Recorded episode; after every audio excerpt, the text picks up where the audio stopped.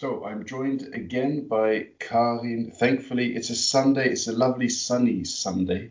Um, and we're going to talk um, a bit more about uh, Cincinnati, a bit more about Karin's experiences in at university in the USA, um, and yeah, just essentially to add to the previous couple of sessions uh, where we're talking about these key uh, foundational elements in creating the person who we will uh, learn about later on. Uh, so, Karin, thank you very much again uh, for taking time out of your your relaxing Sunday and day uh, to speak with me. It's, it's, brilliant to hear from you. I'm relaxed, yes.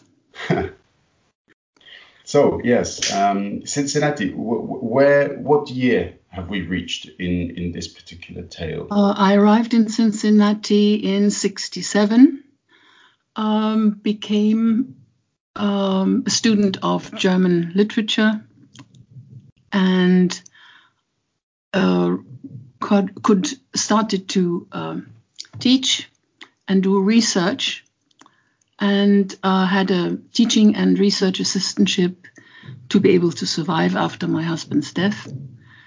Uh, I was lucky enough one year when later that they uh, that an instructorship opened, which uh, allowed me to live relatively securely for the next five years.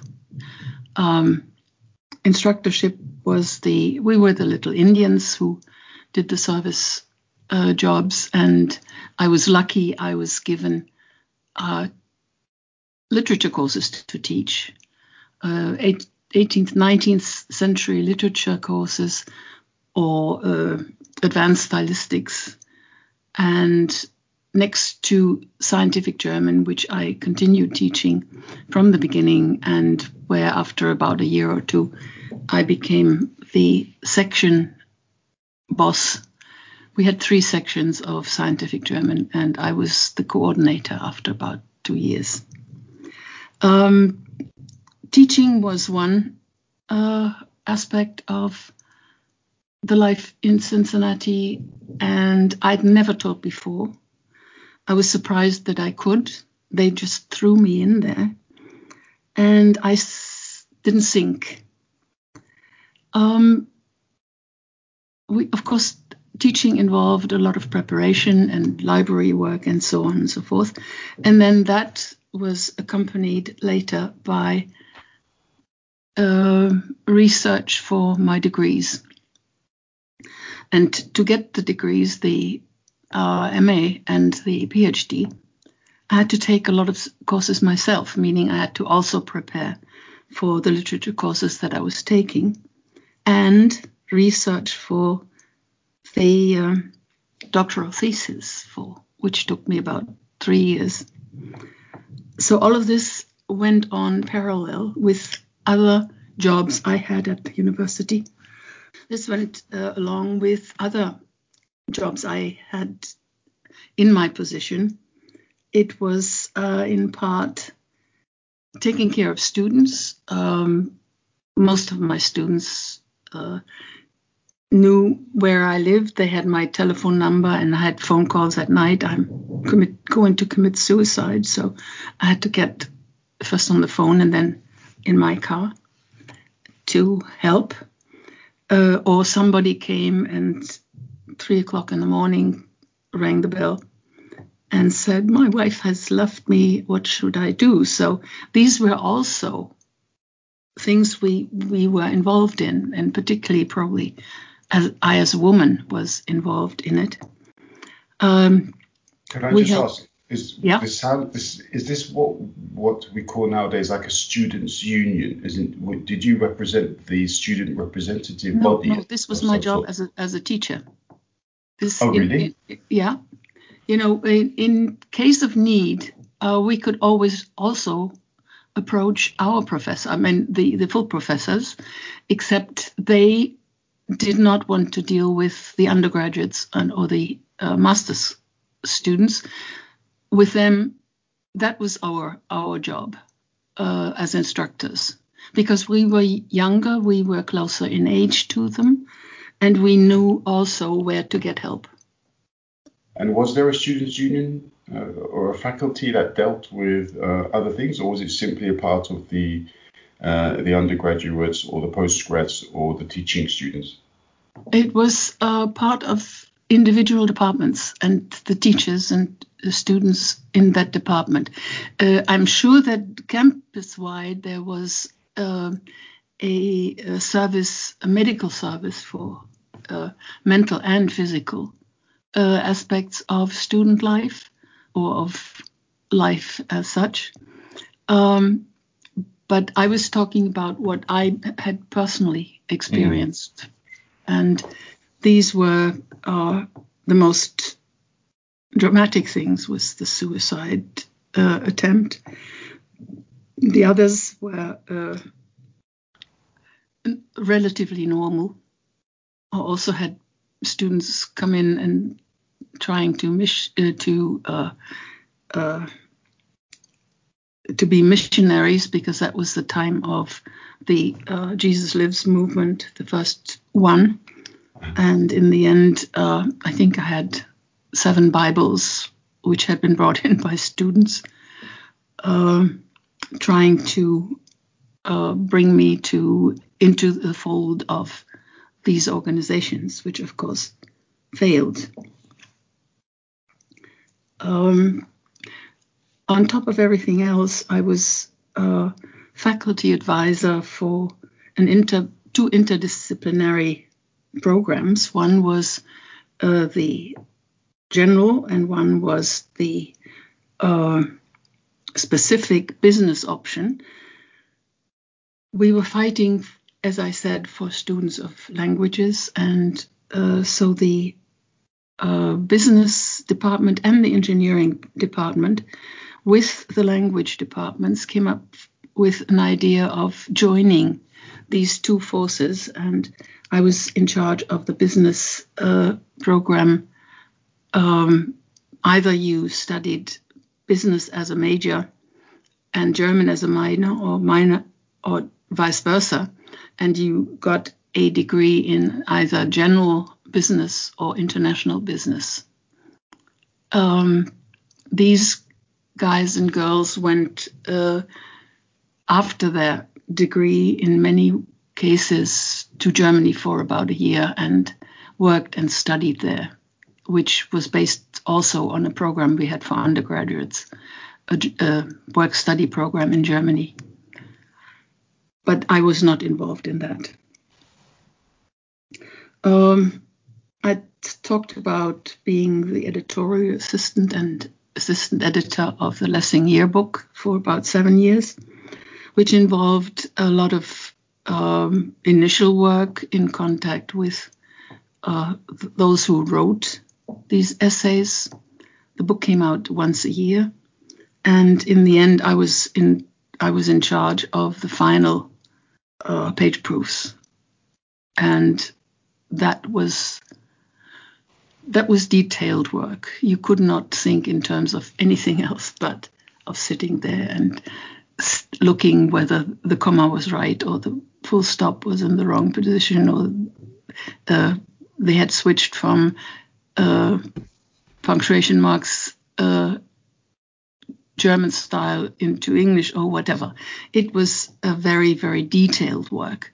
But um, that has also served me for the rest of my life because I've been able to help a lot of young students, a lot of friends um, with their books, with their uh, papers, and so on. That has also been one string of my life, and it's it was based on the experience of the um, Lessing Yearbook. And the Lessing Yearbook essentially refers to German literature, culture, and thought from the 18th century. Right. Then, yeah. Right. And we had uh, English, American, and German, and Swiss, I think, and Aust- Austrian scholars who contributed. Mm. I was not involved in the selection of what what, what was uh, printed, but um, I got involved very early into the um, stylistic end of it and in the proofreading.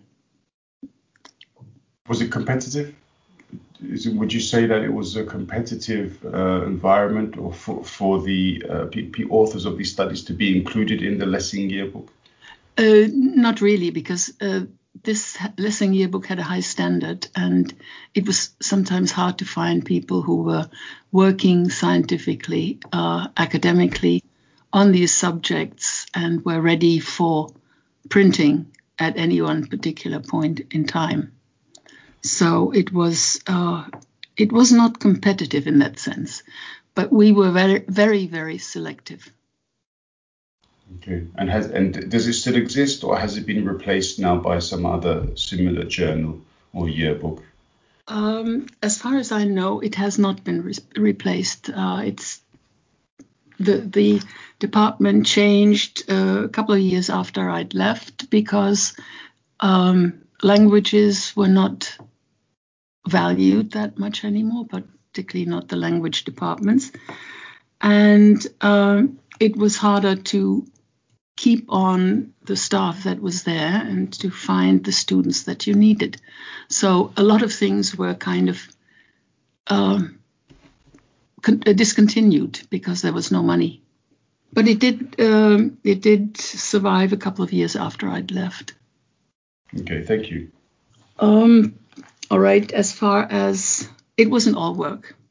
Um, the 80 to 100 hours per week were um, mostly work, hard work, but also uh, we had a lot of receptions and parties. Receptions for incoming uh, scholars who gave a talk, either from America or from the continent. And everybody who came, of course, got a reception and was introduced to the faculty and the students. And again, uh, there were not too many who had the time or inclination to have 50 or 60 people from one day to the other in their home and uh, serve them something to eat and to drink and uh, give them time to get to know one another and converse and make plans for future cooperation. So I was lucky. I was uh, my apartment was big enough to hold 50 to 60 people standing, and my students uh, knew me well enough because I invited them once every semester. Every class got uh, to visit me and be served German food and German drinks, wine. Uh, so they very, very happily helped me uh, prepare for such uh, receptions uh, once I had. It was my duty to uh, to uh, plan this party, and they lugged in food. We prepared the food. They lugged in wine. They lugged in whatever, and helped me clean up afterwards. But we had three or four or five hours of uh, good discussions uh, with the incoming guest and with with our faculty members and with the students, and that was very very important I, to me, and it made the whole thing human.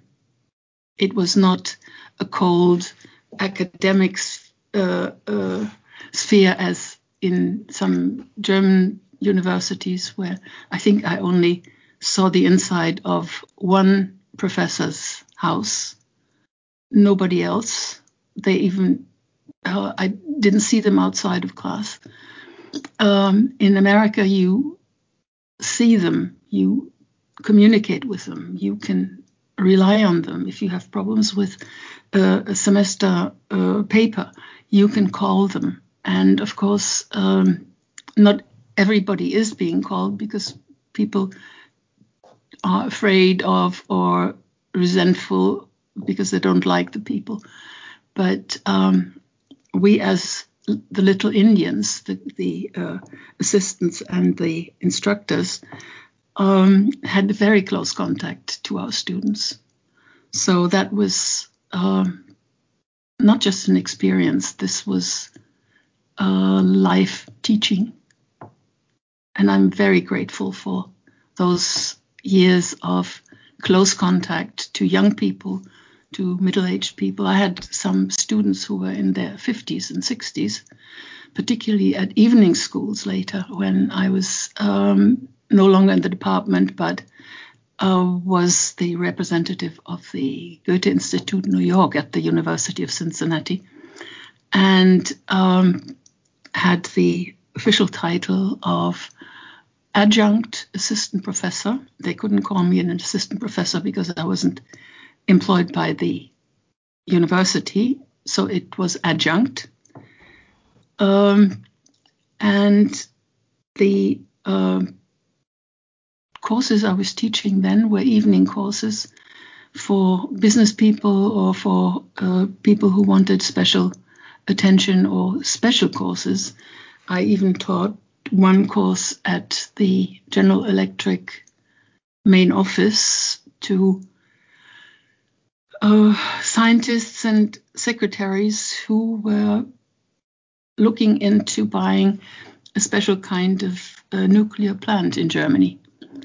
Um, this was a one semester job, uh, which was lovely. At the same time, a culture shock at the end when they thanked me and sent give, gave me a present, and the present was uh, that heard that I played tennis was a very uh, mini tennis dress with with a pair of pants for underneath.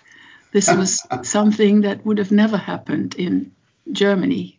So uh, all of these things are part of my dealings now. I, I do not abide by uh, rules of you don't do, you don't, you cannot do.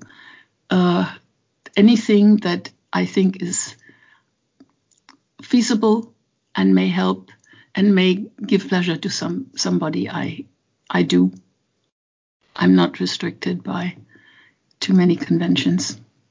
And the people at GE were they were, there many women in the crowd or many non-white men? Uh, it was all white.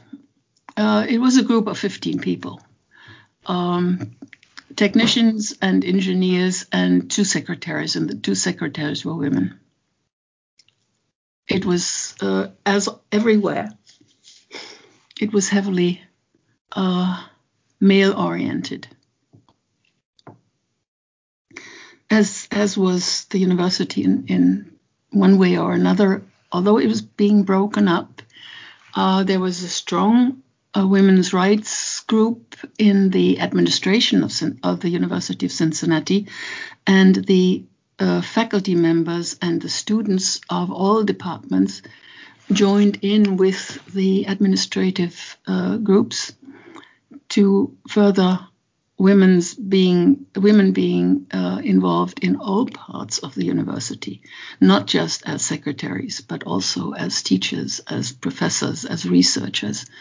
Uh, the German department had in the in the faculty in the teaching part of uh, the department three women out of 18 so would you consider that good? Would you consider that as being good at the time? No, no, no. Okay. No. The problem was, um, of course, to get women professors, um, you needed to get in touch with, uh, or most most women who had become professors were already involved in certain uh, universities, and I think we hunted for two years for a female professor um, and there were, you know, search parties and uh, search uh, discussions and so on and so forth. And um, the problem was that this woman had a, a mental block and mental problem, so that all of us had to take up her courses, and she couldn't teach. So it was not necessarily a, a model for getting women into the into the apartment eh, into the department. It was uh, unfortunately not very successful. And can I ask, how, how, from what you recollect, how did Cincinnati compare with Rice with, on this level? I think most good universities, and I would consider Cincinnati at that time was uh, one of one of the uh, twenty percent uh, universities who had made efforts to get women and to deal with several rights. We had one black uh, Germanist in the department. Um, but the colleges or the the um, rural universities, of course, had a lot m- more problems. And um, I remember when when I was later when I was in in England, the uh, um, question of women's rights became much stronger, and the departments, particularly the adjunct adjunct uh, colleges, the colleges that were tied to the university but were not part of them, the, the off-campus um, schools in Cincinnati were there were three or four. Um, they were later um, directed by women, and after my doctor mother became uh, chair of the department, there were two more female chairs after I'd left. That was hard, a hard fight.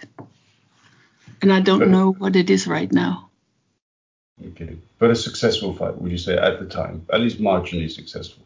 It, it improved. The... Anything that improved was was a success. Uh, it wasn't that successful.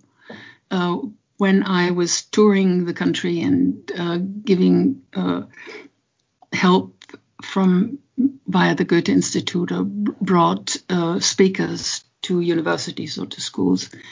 Uh, I remember whenever the talk became professional, when uh, when it when when it was Germanistics, when it was literature, when it was research, people wouldn't the, the male society would not look into my eyes when I said something.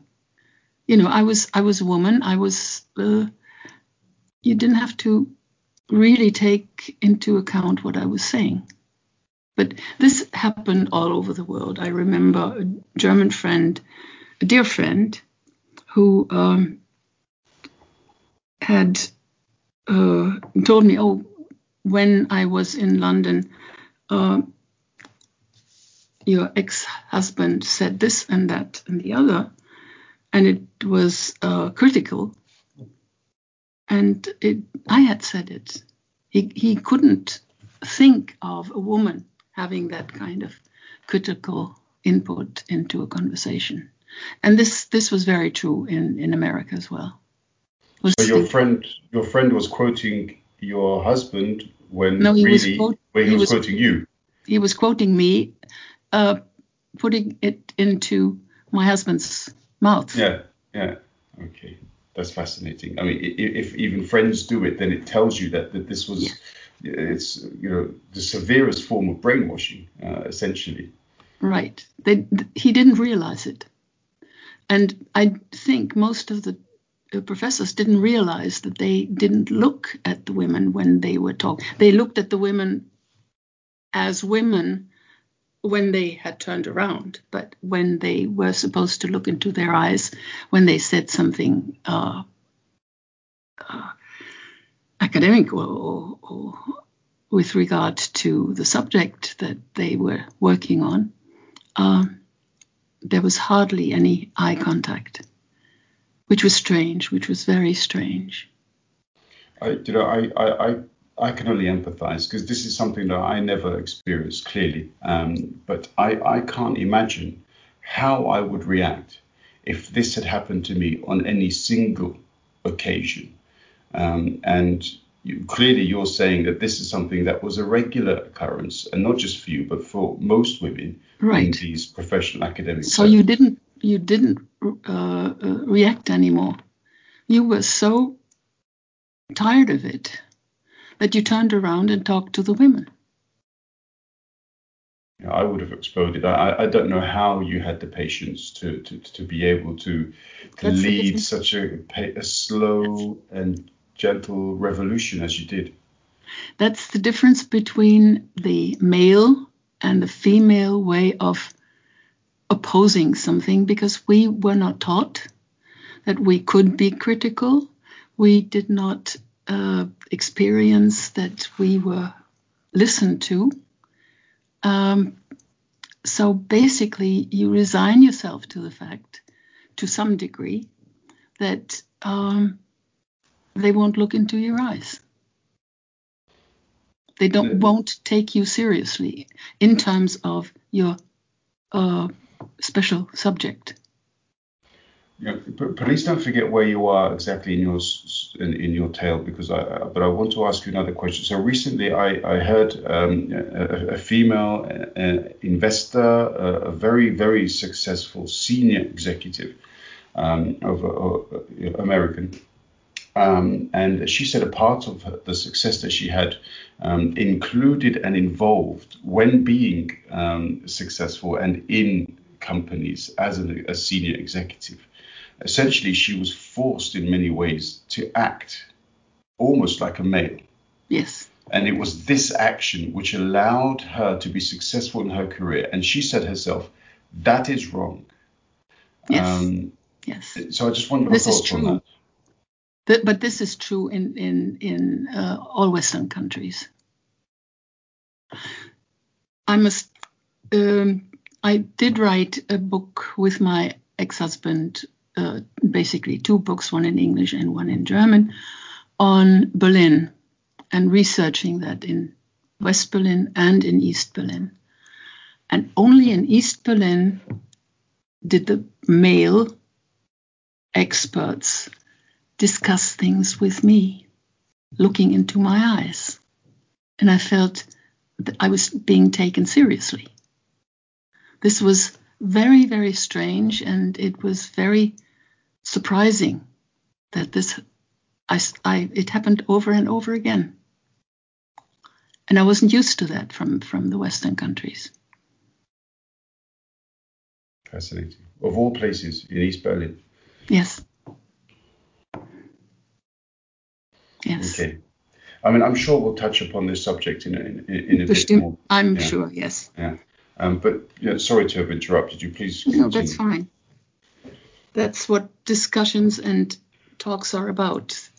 uh, different sideways and alleys, and they bring us back into the main road anyway. Mm. True, very true.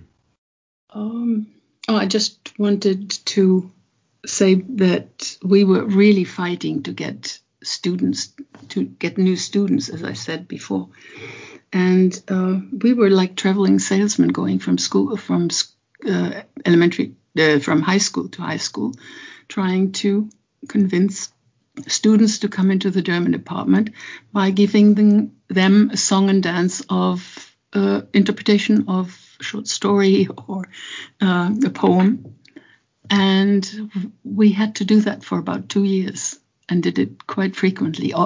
Everybody in the faculty was uh, involved in that. So uh, the fight for students started to become very, very strong when before just before I left. And I left in uh, 77, 78. 77. Mm-hmm. So the beginning was the building up of the language departments and par- parallel to the NASA because of uh, Sputnik and the superiority, superiority of uh, Russian uh, advances in science, and because they they realized finally that if you don't speak the language, you can't outpsych the opponents. And the Russians knew English and they could outpsych uh, the rest, almost the rest of the world. Um, that was uh, over in the toward the end of the 70s. from the mid 70s on, that boom was uh, inf- inflated and kind of collapsed in within itself. And the rest of the what I heard from my friends later was that our involvement of wanting to get the best for the students and um, going all out, uh, not counting the hours that we spent, was at an end. That our successors looked at the clock or the watch and said, okay, my time's over. 40, 50 hours is more than enough. I, uh, I'm not being paid for it, so I won't do it. We were the generation of the boom, and we re- reacted by being very serious of uh, servicing that which we thought was important. Uh, above financial benefit, of course. Yes, yeah. there was not a penny more in any in any uh, pocket after having spent so many hours. In fact, with even with the instructorship uh, and almost 10 years of experience at a, an American university, I was paid less than a uh, first year uh, elementary school teacher in Germany. Wow. And America was more expensive. And, and isn't it strange that the, the adverse um, sort of realities that, that can exist in that in those days, I think that the gap between the rich and poor was far closer than it is today. Yes. And this is this is around the time where people decided for themselves, if they're not going to pay me, I'm not going to work anymore. Um, yes. and, and so therefore, perhaps it's possible to say that attaching a purely financial benefit to work, maybe that increased the the, uh, the development of this gap. Maybe not. Who could say? It's just pure conjecture, but the gap you know, was larger. The gap was much larger in America than it was in Germany, for instance. It probably still is, I imagine. Um, and yet still the, the gap exists. Um, the gender pay gap still exists as well, yes, of course. Yes. Um, and, and, that's probably the same in most places too. So um, yeah, there's still so much to be done. Yes. Yeah. But it varies according to the history of in those countries. Sure. Like um, England has a large gap between, still has has a, a society that goes in in in layers in um, it's not um, you you cannot move from one uh, layer of society to an upper one very easily. No. You can do that in Germany, yes. You could do it in America occasionally, but it America didn't have a large middle class, and Britain didn't have a large middle class either. Germany was almost after the war was almost all middle class. Mm. So yeah. it was um, much less uh, friction there. No. I mean, the middle classes in the UK, I believe, grew uh, under Thatcherism in the 80s and, continued to grow into the 90s. Uh, I think it's only recently, uh, these last few years, that the, the, the, size of the middle class has begun to shrink. Um, and it's only the last year or so that the life expectancy has, for the first time, gone down as well in uh, some Western countries. But again, that's a different argument as well. Right, right. Yeah. Okay. All right. So your uh, essentially you, your uh, activities to gather and attract students uh, above and beyond in your 80 to 100 hour weeks that you used to put in, I, I can only imagine was quite successful. Uh, but that which um, became less successful after you left, as people. Well, not because I left, didn't I wasn't there anymore, but because mm. times were changing. Changing. Sure. So I was lucky again. I was in the in the boom, not in the bust years, um, and in in a way, I was uh, I was very happy working that hard because it was successful. You didn't have any pain in spending so many hours when you saw the smiling faces and the the contact and the uh, live um, society between uh, people in, in academia. Yeah. I was doing something I like to do, and if you like something, you don't mind working very hard. Yeah, you said something similar, I think, in our first session when we were talking about English. Um, and you said that when you like something, you learn it very well and very quickly. Um, and do you remember when we were talking? I asked yes, you why yes. your English was so good. Yeah. Um, it's it, but it, what's also fascinating is that you know recently I've spoken with some of my uh, other students, and you know I asked them, "Oh, how are you under these lockdown scenario?" And they say, "Oh, yeah, not great because yeah, I don't know why I'm doing what I'm doing." And so when you say there that you were happy to put in those extra hours because the result essentially you could see it was in the smiles of the people you worked with, you know that in itself was almost reward enough uh, for, for the extra effort that Absolutely. you. Yes. Plus, the most rewarding thing was that uh, we were all friends. We worked as friends. There was no competition between uh, professors and, and instructors or assistants or uh, between students. We were a group of friends who were working toward the same goal, and that was literature in that particular uh, time. And in a way, the, the love for literature stayed with me, of course. And the, the, the uh, knowledge of what you have to do to research, to find out, to deal with people, of course, was uh, the, the, groundwork was laid there. Um, and sometimes in itself, reading the literature that you have um, you learn so much about society and humanity. And, you know, it's not simply about reading a damn good book, but there are also lessons Absolutely. to be learned within it. Um, much of my history, uh, understanding of history, comes through literature, because we had very bad history teachers, and um, since I wasn't studying. Uh, literature in, in Germany, I never had that much uh, interest in history until I came to the States. And all that kind of came together with, with the politicization, with the uh, understanding of history, while learning how to deal with literature and, in a way, how to um, not write it because I wrote very little fictional things. I I'm more of a an essayist or um, feuilletonist. Um, so I learned I, everything I did there. I learned for life. Mm. Yeah, I can imagine actually. By 75, I finally was uh, presenting my dissertation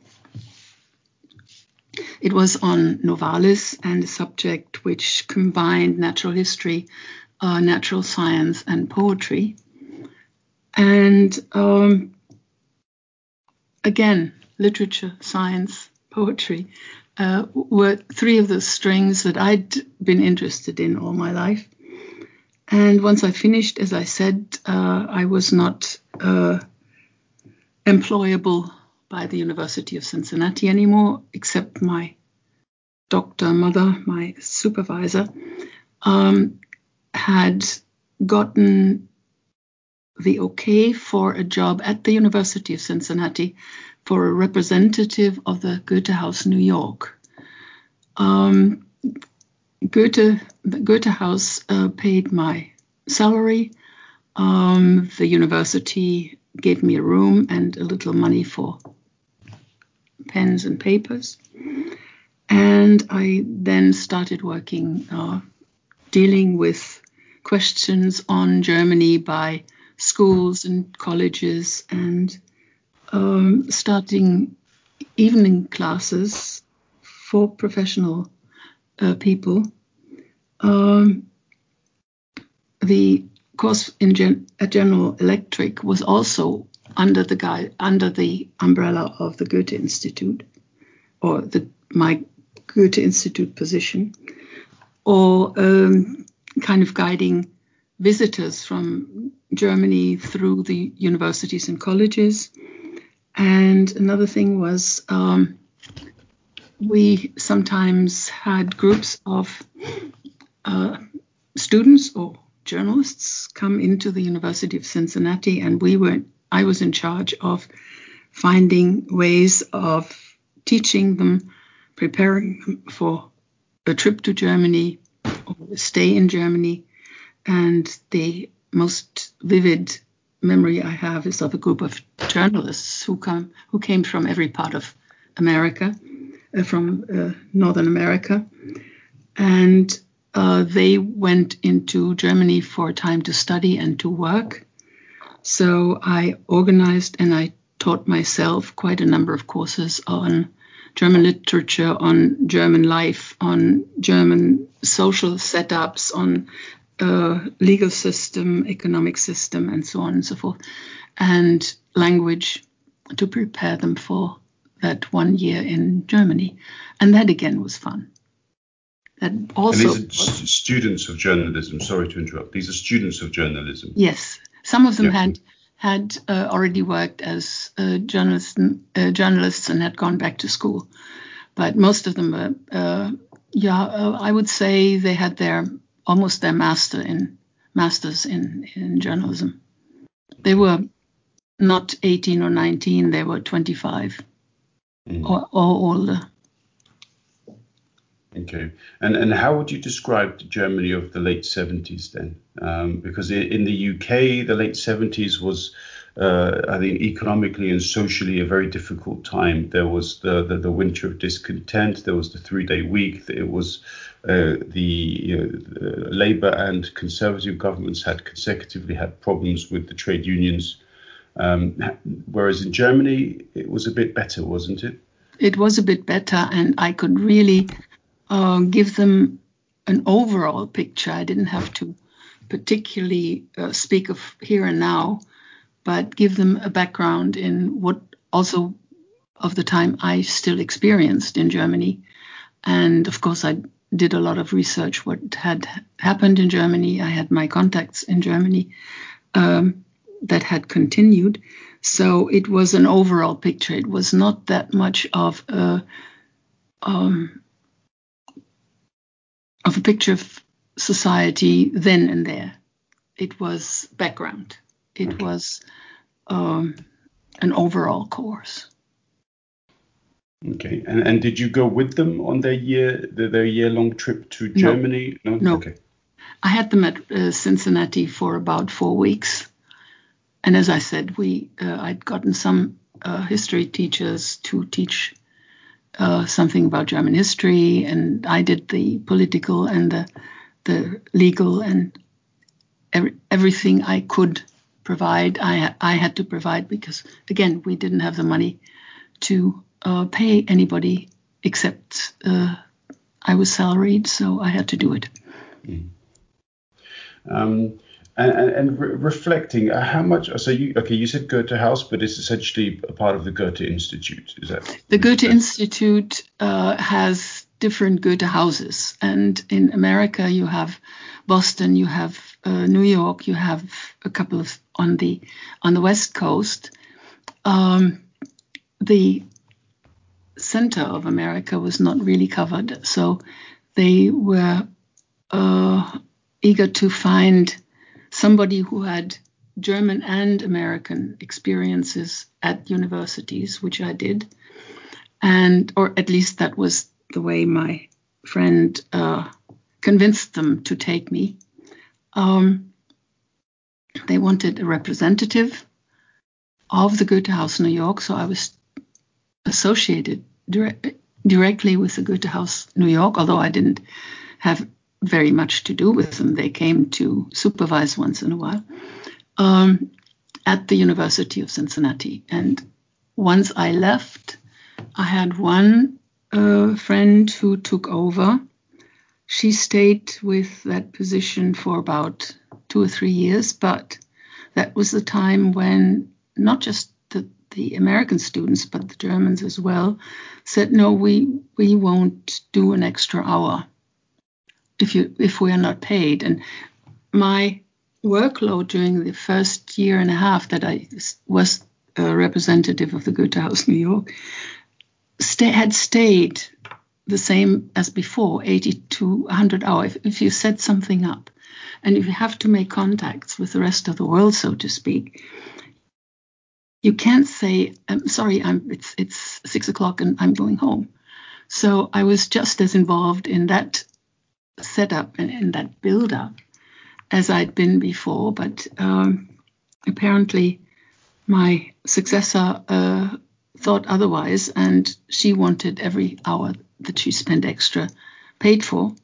So in the end, they took this position away from the University of Cincinnati and started a um, small Goethe Institute in the city of Cincinnati with two um, people who came from Germany, which was, of course, much more uh, expensive than what had been there before. But um, it didn't last very long. After another couple of years, it folded.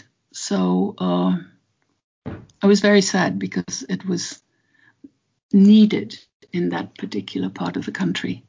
And I'm speaking of, of Indiana, Ohio, Kentucky, uh, and so on and so forth. But I mean, the Goethe Institute obviously still exists. It's it's um, of course it's, yes. A, it's a highly reputable international organization uh, that yes, brings German, German culture to the world, um, and it's it's not political, is it? From my from my understanding, it, it doesn't really engage in any open uh, political um, sort of policy other than uh, spreading German culture.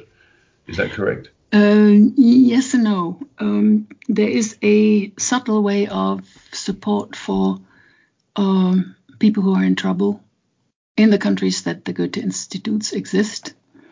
Um, if I later needed some information about uh, a country uh, where we had writers under duress or, or in prison or under threat of death, um, of course, I contacted the Foreign Department and I did contact uh, the Goethe Institutes if they were there.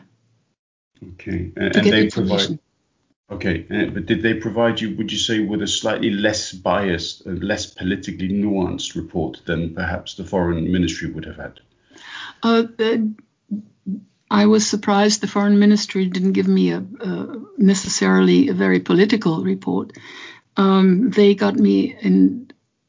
There were some that were uh, very interested in what what we were doing in PEN, and they contacted me if there was a new development, for instance, in Turkey or whatever. This was in the uh, 80s. Yes, it was in the 80s. Um, whereas uh, the people in the Foreign Office uh, were cagey at times. I remember I talked to um, the legal advisor to the Turkish department of the of the Foreign Office, and it was a matter of uh, uh, calling the. Uh, we are here in. Uh, you will be uh, happy to know that it was about the Armenian uh, massacre in 1915, mm-hmm. and afterwards, and I was asking why this was not considered genocide according to the to German law, because the French had called it genocide by then, and uh, they were cagey. They uh, they said we cannot uh, say that it was. It is not the official um, the official language of the government of the parliament, and so we are we are not uh, allowed to use the word.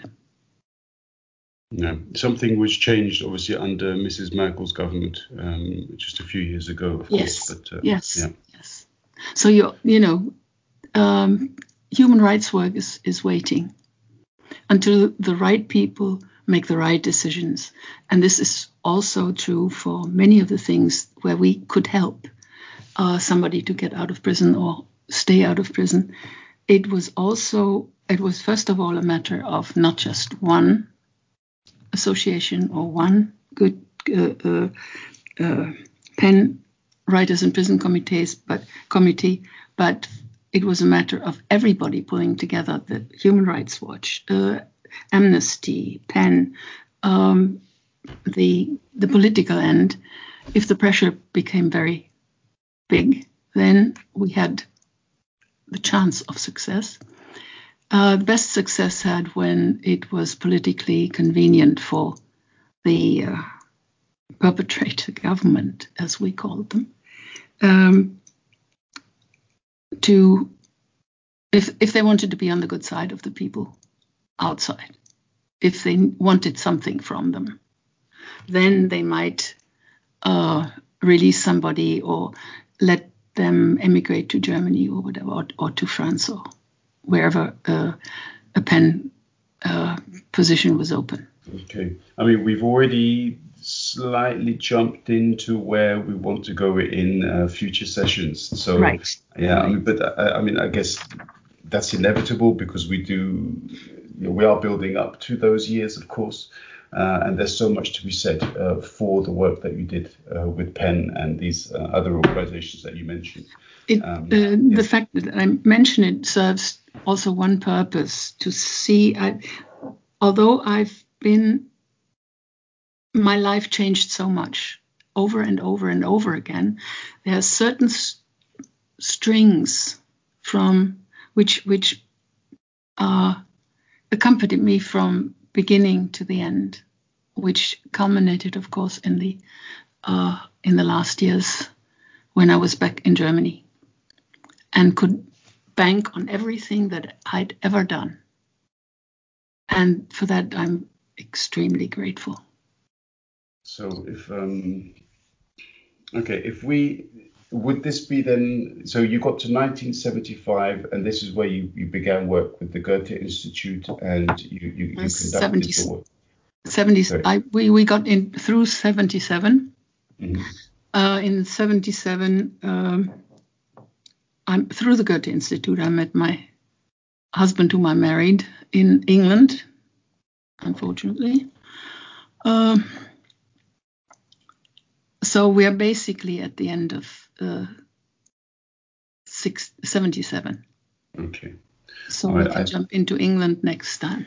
Yes, absolutely. This is exactly what I wanted to say because that's a, a very, very good place uh, to to put an end to the session because I'd like to focus quite a bit, if possible, on the UK. Maybe because I'm more familiar with it than Cincinnati, um, though um, that doesn't make uh, one particularly more interesting than the other, um, but both equally. Um, so I'd yeah, I'd love to be able to begin the next show or session uh, with your initial experiences um, in the UK, and then that will lead us inexorably towards PEN, uh, which is obviously a very, very big destination that looms large on the horizon.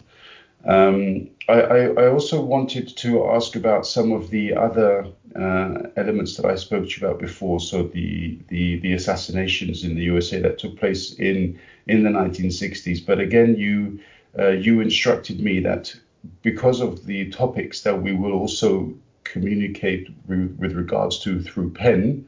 So, for example, Hrant Dink, um, uh, that this topic of assassination, of political assassination, uh, will come up naturally anyway. Uh, and so perhaps we can leave those uh, points as well uh, for when we talk about PEN.